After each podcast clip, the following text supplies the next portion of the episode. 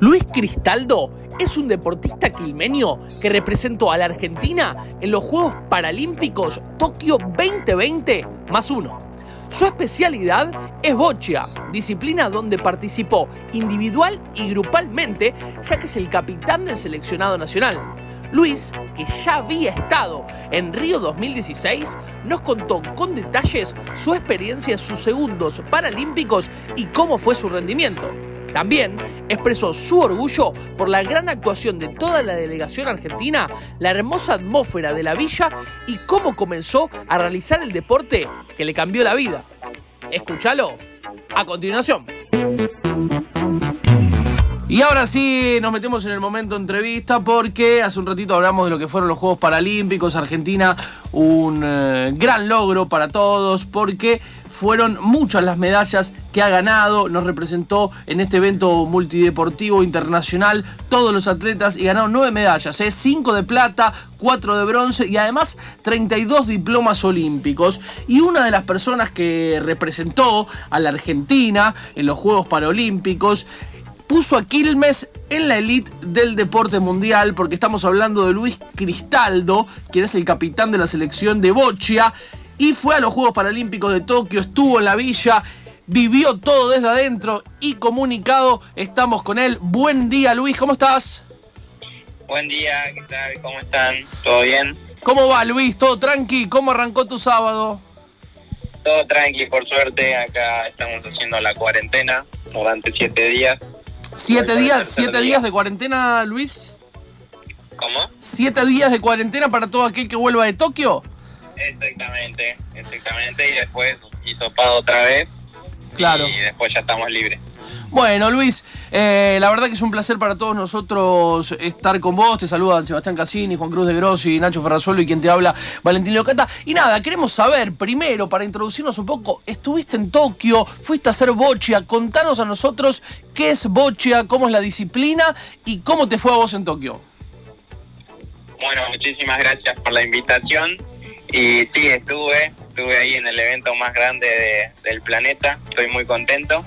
Y bueno, mi disciplina se llama bocha, como sabrán.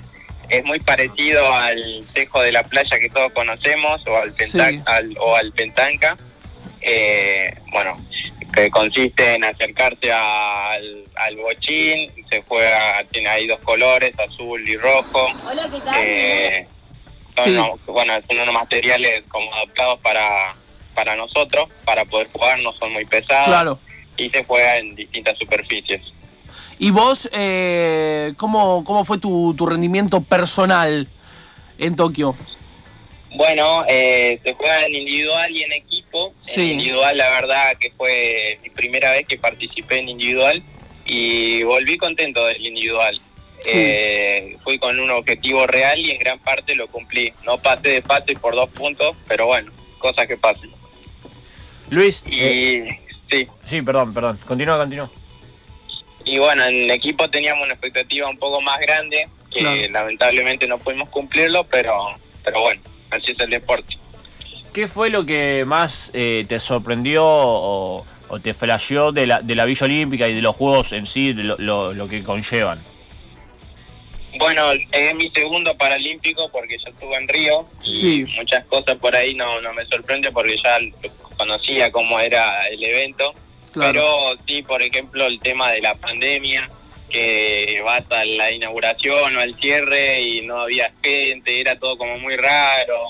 También el tema de cuando competías en el estadio que no había público. Claro. Y en Río, por ejemplo, teníamos el primer día de competencia, tuvimos 8.000 personas viéndonos. Y se siente distinto. Claro. Y, a- y a- y así comparándolo co- con, Río, porque me imagino que Tokio es una ciudad eh, súper futurista, eh, alguna cosa así que digas, no, esto, esto es una locura.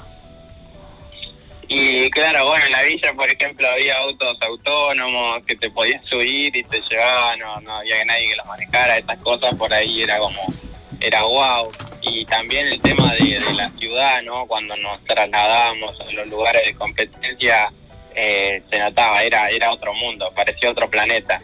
Lamentablemente no pudimos conocerlo profundamente a la ciudad por tema de pandemia, no nos dejaban salir, pero ya a simple vista del colectivo veías y era impresionante. culturalmente también, las personas son muy distintas. ¿Pudieron eh, recorrer un poco? ¿Tuvieron tiempo o no tuvieron tanto tiempo? ¿Sí? Eh, tiempo sí teníamos, pero no nos dejaban salir de la era de la villa al lugar de competencia Claro. y después a la villa. Hasta por ahí. el tema de la pandemia, era no se podía salir. Eh, Luis, eh, preguntarte, por la competencia grupal eh, de la cual eras el, el- el capitán, vos ya comentaste que te tocó, había, o sea, te tocó participar en Río, ya era tu segunda Olimpiada, pero seguramente había alguno que era su primera Olimpiada. Como capitán, ¿cómo, cómo haces para manejar con los nervios de tus compañeros, para alentarlos, apoyarlos, estar ahí? Bueno, tenía dos compañeros que fueron sus primeros paralímpicos, este, el de Tokio, y después tenía otro compañero que fue su, su eh, sexto paralímpico, así que él ya lo tenía re claro. Claro. Y también, digamos, eh, lo, lo viví de otra manera también. O sea, por más que tuve dos paralímpicos, lo viví de otra manera porque por ahí en Río yo era más chico y no entendía tanto la magnitud del evento. Y en esta competencia eh, ya venía con otra mentalidad, Claro. ya conocía a mis rivales, tení- tengo otras responsabilidades, como vos lo dijiste, soy el capitán del equipo. Y eso es una responsabilidad muy grande Exacto. pero como que cada uno nos fuimos ayudando y también tenemos psicólogos deportivos, ¿no? Que bueno, también eso es un proceso. Y esa responsabilidad, Luis, que nos contabas, ¿cómo, cómo la llevaste? Y contanos qué significa ser capitán de, del seleccionado argentino de, de bocho también, o sea, eh, en cuanto a la experiencia y en cuanto a estas responsabilidades que decías recién. Bueno, eh, la verdad me, sinceramente me costó un montón, o sea, porque era, el, el- como dije, es el evento más grande del planeta y tener semejante responsabilidad de estar entre los mejores del mundo fue, fue muy difícil. Y por eso también decía que teníamos muchas expectativas que no pudimos cumplirlo, pero bueno, trajimos un montón de cosas para, para aprender, ¿no? Me quiero remontar un poquito para atrás, Luis. ¿Cómo arrancaste vos eh, y decidiste empezar a hacer bochia? ¿De dónde, de dónde salió la idea? Eh, ¿Te lo dijo alguien? ¿Quién te lo recomendó? ¿Cuál fue tu primer torneo? Contame sobre tus inicios. Hoy están tus logros, yo quiero saber sobre tus inicios. Bueno, cuando era chico eh, iba a la escuela 502, era una escuela especial Sí, para motores acá en Quilmes y bueno, estaban los juegos bonaerenses que todos conocerán sí, y había que cumplir había que cumplir una cierta edad para poder participar. Y Sí. yo veía que todos mis compañeros sí iban, participaban y yo tenía muchas ganas, entonces llegó el momento, cumplí 12 años, que es la edad permitida para poder participar. Y ahí me empezaron a buscar deporte, empecé con atletismo que obviamente no, no podía realizarlo por la discapacidad Claro. y me presentaron bochas, entonces eh, ahí empecé y fui a competir, a, clasifiqué para los bonaerenses sí. eh, gané en el 2011 y después volví en el 2012 y lo gané de vuelta. Y ahí empezó todo. Impresionante. Y el tema del entrenamiento, ¿dó- ¿dónde entrenás? Por ejemplo, acá en Quilmes o entrenás por Capital?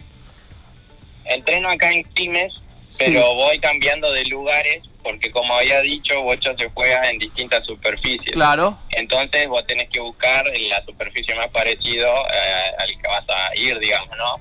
Entonces Claro. a veces entreno en 12 de octubre o en el Club Bernal y, así, digamos. Pero siempre acá en Quilmes, con mi entrenadora Silvana Maure. Y Luis, eh, lo que quería saber también es si participaste en diferentes torneos que no hayan sido Juegos Olímpicos a nivel internacional. O, o los Juegos Olímpicos, cuando fuiste a Río, te encontraste con lo que era un primer juego internacional. No, no, antes de eso ya había ido a, Canadá, que era la eh, este torneo era un Open World donde podían participar países de todo el mundo, digamos, porque a veces hay torneos que solamente pueden participar países de América. Y Claro. bueno, justamente ese torneo te daba la clasificación directa a Río si ganabas y ese fue mi primer eh, torneo internacional y lo ganamos. Y ahí conseguí la clasificación a, a Río 2016.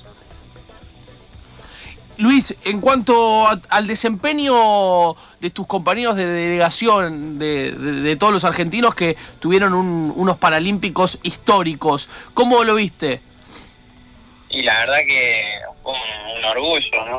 Fuimos todos eh, con el mismo objetivo y gran parte de los deportistas lo cumplieron y eso fue impresionante. Aparte, hace Sí. 25 años que no se ganaba tantas medallas en un juego paralímpico, ¿no? Claro. Sí, por ahí, sí, 25. ¿Y hay, hay unión ahí? ¿Hay, hay buena onda entre deportistas, entre vos que haces judo y la mágica, eh, vos que haces boche y la mágica que hace judo, y Pipo Carlomagno que ganó la de plata. ¿Hay, hay buena onda entre todos? ¿Había linda atmósfera entre los deportistas argentinos? Sí, sí, recontra, buena onda. Estábamos todos en el mismo edificio, nos apoyábamos, por ahí nos levantábamos, nos cruzábamos en el comedor o en, o en el departamento, nos Claro. apoyábamos. O a los murciélagos veíamos, mucha suerte mañana, muchachos, ellos también te decían lo mismo. Eh, después cada vez que alguien ganaba o le iba bien, los recibíamos con aplausos Claro. frente del departamento, del edificio y, y la verdad, sí, fue, fue hermoso, estábamos muy unidos. Era, parecíamos como todos el mismo deporte, digamos. Claro. Luis, eh, ya para, ir- para ir cerrando, eh, ¿cuáles o, o las competencias que se vienen, tu, tu cronograma, tu calendario?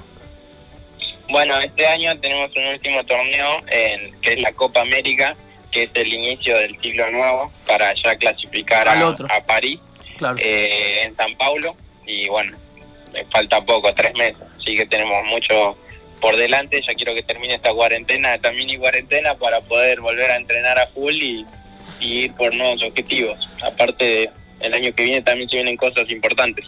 Qué groso. Bueno, Luis, la verdad que la mejor de las suertes te, te dedicamos desde acá. Muchísimas gracias por prenderte, gracias por la buena onda desde el minuto cero.